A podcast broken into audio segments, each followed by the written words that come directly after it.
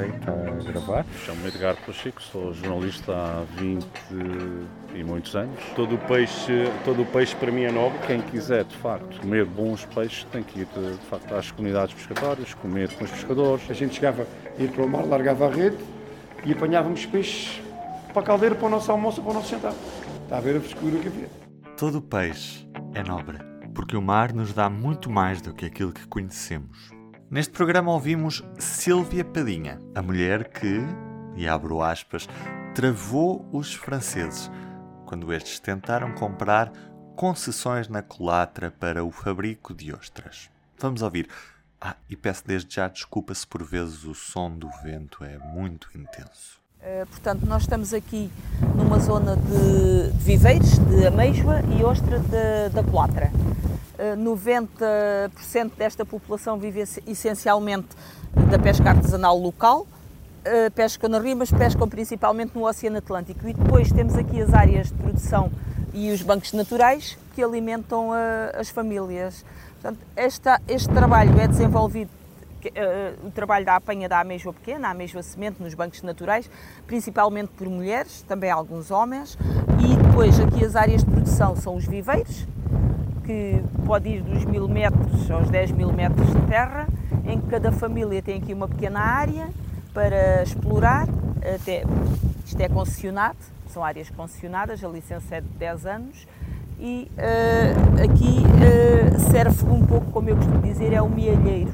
Quando o mar está mau, é o viveiro que acaba por salvar o dia, que as pessoas têm aqui uma forma de, uh, de ganhar o dia que é que nós, há uns anos, a esta parte, temos vindo a ter como preocupação?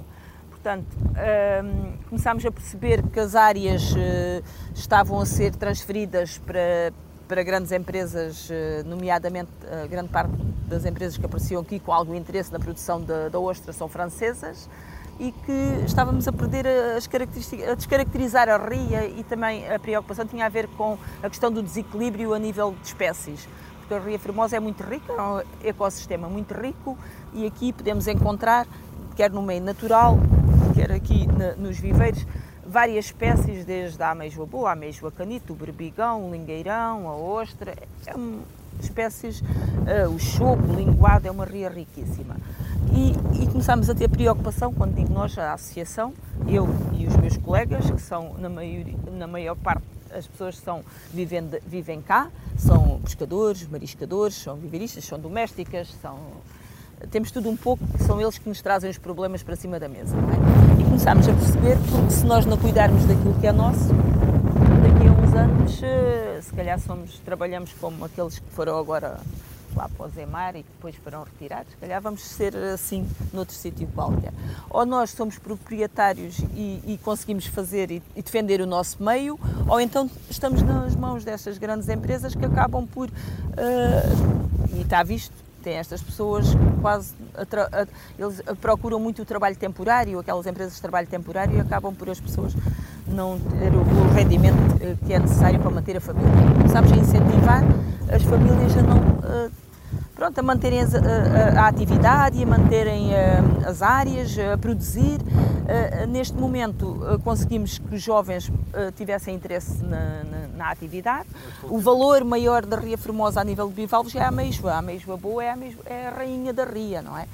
Portanto, que se mantenha. Agora, de que forma é que no futuro também vamos melhorar as condições de trabalho? Precisamos todos em conjunto, né? sentar à mesa, desde a universidade, centro, os centros de investigação, o IPMA, as pessoas, como é que podemos também fazer com que não desapareça e que manter o interesse dos jovens nesta atividade. Temos que entrar, já que os franceses entram, nós também podemos entrar e ser produtores de ostra. E então começámos a dizer, pronto, eh, nós damos o, ensinamos, os franceses também se comprometeram connosco eh, a fazer o escoamento do produto, porque o objetivo inicial era comprar as áreas é? Ficar com as áreas. Mas eles próprios queriam comprar as áreas ou só queriam ter acesso ao produto? Não, eles, só, eles queriam era ficar com as áreas para produzir, porque eles têm as maternidades, têm, têm tudo, não é? e têm o dinheiro para investir, porque isto também é preciso ter algum dinheiro para investir. E então o que concordámos com eles na altura foi, então nós ficamos com as áreas e vocês ensinam e o produto, claro, é vendido mais barato Né? A eles. A eles. Fizemos aí uma, uma proposta, pelo menos, de trazerem para cá algum conhecimento e de nós termos a quem vender. Eles têm cumprido? Uh, deu logo a resultado, porque assim começou a haver problemas, ficámos aqui, houve um, um dos franceses que foi embora e nós ficámos com as ostras e sem, e sem ter a quem vender, não é? Porque eles, o, o, o, o, que tínhamos uh, assumido era eles uh, fazíamos aqui uma parceria. O objetivo era nunca transferir as áreas para o nome do, dos franceses. Né? Eles ficavam com o produto a um valor mais baixo, né? porque entravam aqui com algo eh, em parceria connosco, davam-nos o conhecimento, mas depois, como houve um problema, com certeza lá em França, que não houve possibilidade dele uh, continuar a manter o, o, o negócio, né? o compromisso que tinha tinha acabou ficámos com as mesas, com as ostras e eh, pronto, a partir dali começámos a procurar outra forma de trabalhar não é? e incentivámos então os jovens a serem eles a, produzir e começámos a procurar quem é que, vi, quem é que poderíamos vender. Hoje já temos uh, o produto sempre vendido, não temos problemas de escoamento.